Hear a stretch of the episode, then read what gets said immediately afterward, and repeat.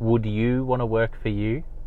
By the end of this video or podcast, wherever you're watching or listening, you're going to have three tips for creating a culture for the people that work for you so that you'd want to work for you. I'm Jono White, founder and principal consultant of Clarity, and welcome to Leadership Question of the Day. We work with leaders around the world, and I just want to thank you for subscribing, following, liking, sharing.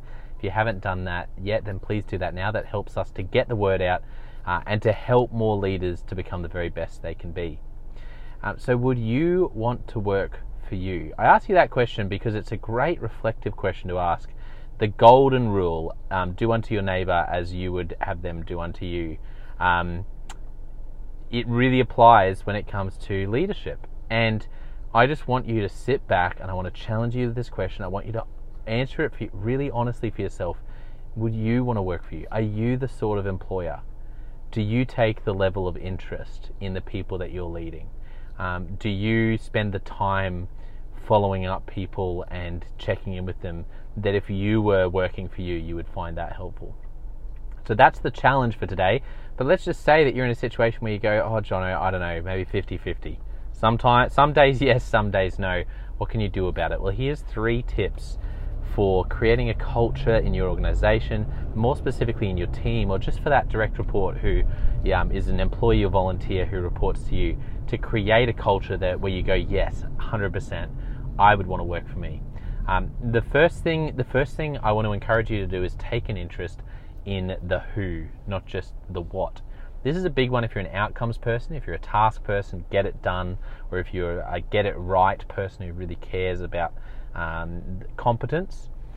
Take a step back and focus on the who. That can be taking five minutes when you know when your beeline to them is to go and get X, Y, or Z done, but you actually stop and for the first couple of minutes, if you haven't checked in with them that day or that week, you, you check in on them. How are they going? How's their family going? What's happening in their life?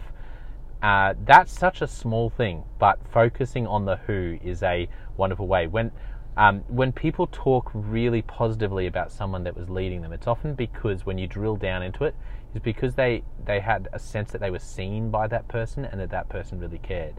The interesting thing is how many people don't feel seen or don't feel that you care. That's the really tough one, isn't it? Because you might care a lot and you might see them really clearly, but that's not important. What's important is whether they feel seen and whether they feel that you care for them. I'll leave that one with you. That's a challenging thought. Uh, the second tip if you want to create a culture in your team so that you would love to work for you, it's uh, make it measurable. I talk about this a lot, but it's because when Patrick Lencioni wrote The Truth About Employee Engagement, he talked about three big issues of employee engagement. And one of those issues is immeasurability. When, a, when a person is unable to measure when they've had a win, that's a massive disengagement factor. So if you want to create a culture where you think, yes, I would love to work for me, then I want to ask you, what's, what's the one number? I love this thought. What's one number? for every person in your team? What might be one number that you can say to them or even work on with them, create something so that they just know full stop. If I can just be on track with this one number, then I, I sort of get a sense that I'm doing well in my role. Um, and so, uh, obviously, you have you might have set KPIs and things as well, but some of those are so hard to track on a day-to-day basis. So I love the idea of coming up with one number for every person, and and I really believe every person in an organization should have one number. But a receptionist in an organization, they couldn't. How would they have a number? Well, great question. I love the example used in the 12 week, uh, the 12 week year book where this idea comes from, where, or it might be from Tractions. I'm sorry, I, I, it might be actually from the book Traction, where they, the author talks about this idea of a receptionist having um, the number two for number that's the number of times the phone rings before I pick it up. The maximum number of times is two. So that every day, yes, they're doing 50 other things through the day as well, like everyone uh, everyone has to, particularly in a small business. But if that's their main role as a receptionist, their number is two. Whenever that phone rings, it's only going to ring twice, and I'm going to pick it up and answer it. And if and they can therefore go through their whole day doing all the different things they're doing, but they've got that one number. How did I do today? You know what? There was only one phone call that went past two every other time I got it before it went past two. Sounds small, but you can already feel, even in that story, I, I, as I share that story, I feel the accomplishment of the receptionist going, you know what? I'm on track. And that's so powerful. So that's the second tip. The third tip uh, would you want to work for you? Um, the third tip that I want to give you is around um, it is around recognition. So the last one we talked about was on uh, was on measurables, but this one I want to talk about recognition, and I want to ask you the question: what what do you celebrate most about the people who work for you? What do you what gets the biggest reaction out of you? What gets the biggest uh, you know clap on the back and a well done? Wow, that's incredible. You know what is it?